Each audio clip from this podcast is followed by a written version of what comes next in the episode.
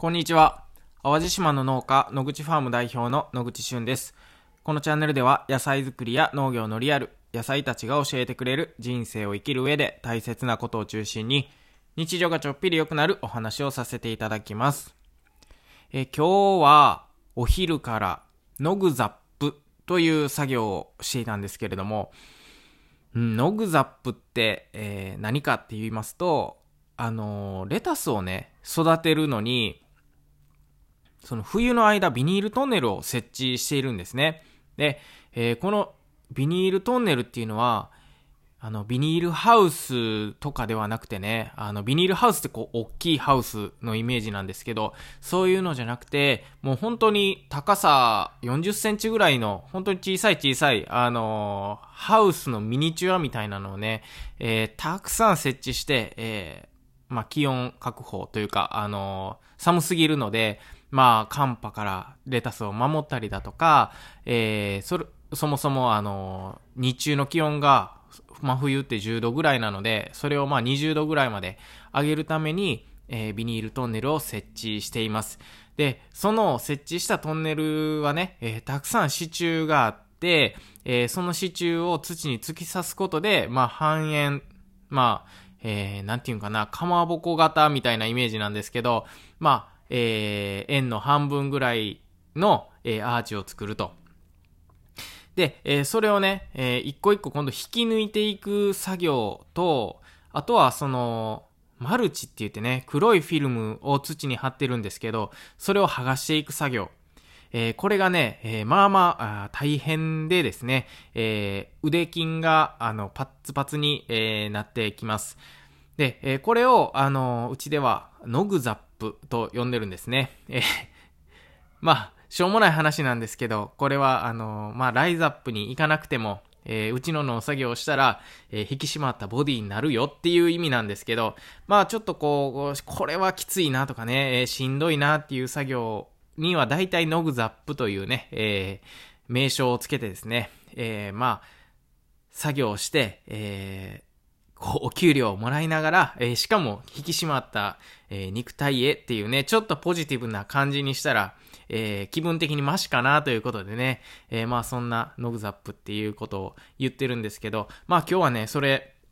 の第1日目ということでね、4月も中旬になってくると、もう気温も20度以上で、もう十分確保できてますし、逆に今ビニールトンネルがあると、もう暑すぎてね、中のレタスたちがちょっと蒸されるというかね、ちょっとサウナ状態になってしまうので、もう今の時期はもうもっぱら解体作業、をしているっていう感じなんですね。で、年に1回この時期がやってきて、解体をするんですけれども、本当にね、久しぶりにやると腰と腕がもうパンパンになってくるっていうね、これ音声ではなかなか伝えきれないんですけれども、ずっと中腰になりながらひたすら地面に刺さっているアーチを、腕と足の筋肉を頼りにね、引っこ抜いていくっていうね、しかもこれを何百本何千本っていうね、この数をこなさないといけない、これがまたね大変なんですね。で、今日そのノグザップをやってみて、今日はねそんなたくさん一気にやったっていうわけでもなく、しかもね人数が割と、いてたので、一人当たりで言うとね、そこまで、重労働ではなかったんですけれども、今日ね、それをやってみて思ったことなんですが、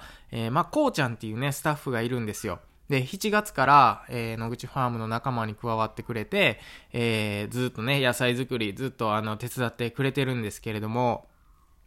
もちろんこうちゃんはね、今回のノグザップ初体験なんですけれどもね、農業っていうのはもう本当に季節労働というか、その季節によってねやること全然違うので、覚えることがめちゃくちゃ多い割に、それを使う期間が短すぎるっていうね、それがすごいやっぱあるなーって今日思ったんですよ。で、こうちゃんは7月に、仲間に加わってからは、逆に7月っていうとね、種まきとか土作りの季節なんですね。7月から9月、10月ぐらいまではずっと種まきと土作りと、プラス大きくなった苗を植えていくっていう作業がずっとあってね、まあその季節は天気によってこんな風に作業するんだよとか、この野菜はこんな風に種をまいて、こんな野菜はこんな風に間引いていくんだよみたいなね、そういった毎日今度違う野菜の種まきとかっていう作業を覚えていかないといけないし、10月頃からは収穫も始まってくるので、この野菜はこのタイミングでこの重さで収穫してこの大きさでとかね、いろいろあるわけですよね。で、まあ基本的には大体みんなパニックを起こすんですけれども、まあそれをようやく覚えてきたかなっていう頃に、今解体しているビニールトンネルを設置していくという作業があるんですよね。で、その手順とかももう間違えちゃうとね、本当に寒波とか来た時に、思いっきりビニールぶっ飛ばされますし、で、ぶっ飛ばされちゃうと中のレタスとかがね、もう本当に傷んでしまって売り物にはならないので、もうその手順っていうのもね、間違えないように覚えていかないといけないとか、これぐらいの張り具合とか、これぐらいの強さで、バンドを止めていってねとかね、まあそういったものがすごく覚えていかないといけないで、今度春になると解体をしてとかね、それこそお米がそろそろもみまきが始まるわけですけど、1年1年経つというか、こう1年ぐらいいてても、毎日、新しいことを覚えないといけないみたいな、季節が変わっていくので、まあ、例えば、1年終わりかけの11ヶ月目でも新しいことを覚えないといけないんですよ。で、去年の秋に覚えたことっていうのはもう秋にしか使わないので、その後ずっと、記憶に留めとかないといけないということで、次の秋来た時に、どうやったっけっていう風にならないようにね、それを覚えとかないといけない。なので、本当農業の機械もそうですけど、1年に5日間しか使わないとか、それこそ2日しか使わないとか、そういう機会もたくさんあってね、まあ道具もそうです。この時期のこの野菜にしか使わない道具みたいなのも結構たくさんあるんですよ。まあなので、今日はね、まあノグザップというね、作業をしたんですけれども、まあほんまに農業って、1年間覚え続けて、しかもそのせっかく覚えた作業は年に数回しかしないみたいな、まあそういうのがすごい多い職業だなってね、つくづく思いました。で、まあ今日はね、こうちゃん、まあ初めてノグザップ、まあできてよかったんですけど、まあ仮にね、これもしこうちゃんが、シフト的に休みだったとかね、で、こうちゃんが出勤の日に雨だったとかね、そういうタイミングでできない作業とかっても十分あり得るんですよね。で、そうなったら、1年経ってもまだやったことない作業があると、そういう